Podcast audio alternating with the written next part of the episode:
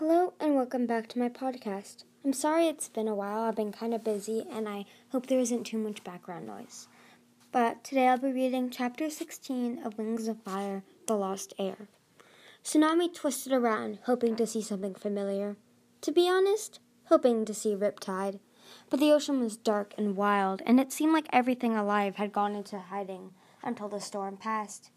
So I figured out myself. Tsunami set her jaw. She patted the egg through the harness. Don't worry, I can do this. they'd written a, they'd ridden a current most of the way here. Did she have to fight it all the way back? She swam slowly forward until she felt the water try to shove her away. Maybe she just could keep a wing tip into the current and, fl- and follow it that way. Several wing beats later, she pulled away from the current to rest, exhausted and confused. Why was this so hard? Riptide, where are you? Perhaps she could find her way back in the air instead. She just had to look for the island shaped like a dragon skeleton. How hard could that be? Tsunami lashed her tail to power to the surface. She burst out in a pounding, pounding cacophony of thunder and roaring waves. Rain crashed down on the scales like hailstorm. The wind immediately tried to grab her and carry her off. She fought hard. She fought to stay balanced and fly straight, but she was already lost. She could see an island to her left, but she didn't know if that one was close to the deep palace or if she'd been swept to another, or whether it was on the way back to the summer palace or not. a dark shape on the surface of the water caught her eye. She rubbed her snout, shaking off the raindrops. Riptide? She flew lower. It wasn't a dragon. It was some kind of odd vessel, like a large bowl floating on the water.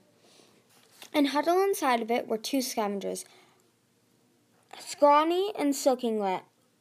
That doesn't help me at all, Tsunami thought. I'm not even hungry right now. She beat her wings to soar upward again, and one of the scavengers looked up. Its eyes were as green as Glory's, and the smooth face the same brown color as clay scales. Tangled dark hair snarled around its shoulders. Tsunami had seen a few scavengers up close before, one in the mountains and two in the sky arena. It struck her again how dragon like their eyes were. It was sort of unsettling, really. She wondered if they could breathe or swim, because these two were about to get swamped and end up at the bottom of the ocean. Unless I help them. As if I have time for that. She hesitated. Maybe all scavengers look the way look that way all the time, but if she had to guess, she'd say their expressions were terrified. On the other hand, I might as well help somebody. Maybe it'll give me luck. Tsunami swooped down and snatched up the vessel in her talons. It was heavier than it looked, and she immediately dropped it. The two scavengers let out their long, piercing bird shrieks as the vessel smacked back into the water. Oh, calm down, Tsunami thought. She flew around in a circle, fighting the gust of wind, and wrapped her front talon around each scavenger. They both shrieked some more and banged uselessly against her claws. How do scavengers accomplish anything? Tsunami wondered, flapping toward the island. They don't seem to have any useful dragon qualities, and yet they manage to see treasure and occasionally kill a queen and start a war. That's right, she remembered, giving the scavengers a little shake. I'm mad at your kind. It's your fault all this is happening. They screamed in a satisfying, terrified way. On the other hand, it's pretty unlikely that the, that it was the, these exact scavengers who killed Queen Oasis and set off the Sandwing War of Succession. So I suppose I'll let them live. She dropped them on the island beach. They staggered to their feet and fled up toward the trees in the caves without a blackboard fence. Pathetic little creatures. Tsunami's wings ached from fighting the storm. She had to try to go back underwater. She dove in with a splash and searched the dark water again for Riptide. Had he given up on her? Was he hiding from the storm like a smart dragon would, figuring she'd be safe in the deep palace? Well, there was one thing that had gotten his attention before. She opened her wings and lit up all her stripes, like she'd done in the tunnel. The glow blazed, the glow blazed through the water, and then shut and then she shut them down again and waited. Nothing. She tried again. It gave her a bit of a headache, lighting up all her stripes like that, and left her dazzled, dazzled blind for a few moments afterward. She done it sometimes for the other dragonets when the caves got too depressingly dark, or Kestrel tried to punish them by taking away all the torches. Glory hated that the most. She couldn't stand the dark.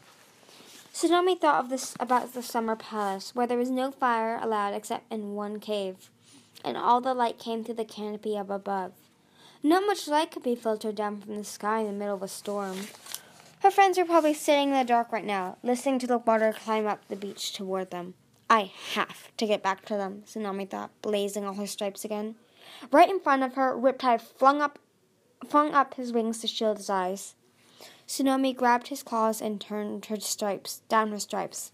She jabbed her talon in the direction she thought was Summer Palace. Summer Palace was. Oh, why don't I know how to say anything useful? she thought. He rubbed his eyes and squinted at the egg attached to her. His expression said, Something you forgot to mention? She whacked his tail with hers and pointed again. She remembered the pageant pattern for urgent and lit it up. Riptide nodded and began paddling toward the surface. We don't have time to chat, Tsunami thought frustrated, but she followed him because she had no choice. Before she reached the air, Riptide swung around and slid into another current. As far as Tsunami could tell, it went in the direction of the summer palace. He beckoned her after him, and Tsunami ducked into the current as well. All right, I suppose I could have looked for one of those. Maybe traveling the sea wasn't about being strong and fighting with it all the time. Maybe it was about trusting the currents and knowing where they were. Maybe it would just take time before she figured them out. She lashed her tail to keep up with the riptide as they swung around islands, dodging billowing clouds of translucent jellyfish. The current sped up, sped them along, but the journey still felt endless, and Tsunami could, couldn't stop thinking about her friends. She should have fought harder to make her mother accept them. How could anyone not trust Clay, even though he had even every thought he had was written all over his big, sweet, goofy face. And Sunny. Those two were the most trustworthy of the bunch. Tsunami didn't think Sunny had ever had ever had a negative thought in her life. She did what she was told, and happily. She believed the best of everyone, even Kestrel and Dune. Which didn't say much for Sunny's judgmental or intelligence, but the point was the littlest dragonette would never hurt or betray anyone, not even a bunch of seawings she barely knew. Starflight was the opposite of Sunny. Very smart, totally unreliable, terrified of the world. He tried so hard to know everything just so he could be useful in some way. He wasn't brave. He wasn't a good fighter. He didn't even have any useful Nightwing powers yet. Most of the time, Tsunami felt sorry for him. At least when he wasn't trying to steal her position as the leader of the group. But if Queen Coral would give him a chance, she might see that his intelligence could really be, be really useful, especially in fighting the other tribes. He probably knew more about the war and the different tribes than any other dragon in Pyrrhia. Glory, well, Coral didn't know it, but Glory was probably the least trustworthy and most dangerous of all of them. Her secret wet venom proved that. Tsunami curled her talons in. In the Skywing Palace, why had Glory waited so long to save her friends? If she'd used her venom on Queen Scarlet earlier, Tsunami wouldn't have to kill her father. Wouldn't have had to kill her father. Plus, she always talked like she didn't care about the prophecy, and then got mad when the other dragons pointed out that she wasn't in it. It was hard to figure out what she really wanted. And Tsunami could definitely live without her sarcastic comments. But Glory had saved them all in the end at in the Skywing Kingdom. She killed to protect her friends. And I noticed and I noticed nobody seems all mad at her about that, Tsunami thought bitterly. Instead, I'm the crazy impulsive one. Like that's fair.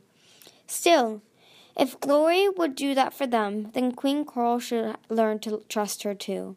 When Mother gets back to the summer palace, Tsunami thought, I'll talk to her. I'll make sure she treats them like my friends, not prisoners. No matter how mad they were, they made her. Tsunami didn't want anything to, bad to happen to any of them. And after two days of sea wings, she had to admit she kind of missed them, even Starflight and Glory. The spiral horned rocks loomed out of the dark ahead of her, with the golden seagrass curtain behind them. Riptide paused at the rocks, swimming backward as if he was going to leave her there. Tsunami wound her tail around his and faced him. Come, she said. wishing she knew the pattern for please and I might need your help and the queen is far away and won't return until the storm is over. But all she could say was, Come. Apparently, that was all she needed. Riptide nodded and gestured to, to the curtain, letting her lead the way. She unwound her tail and ducked through, in, through into the tunnel. The curtain in the tunnel felt faster and heavier than before. She splashed out into the summer palace cavern and turned toward the beach. The white pebbles had been swallowed by the rising water, and the cave mouth was bare was already partly under water. There were no seawing guards, and no sign of her friends outside the cave.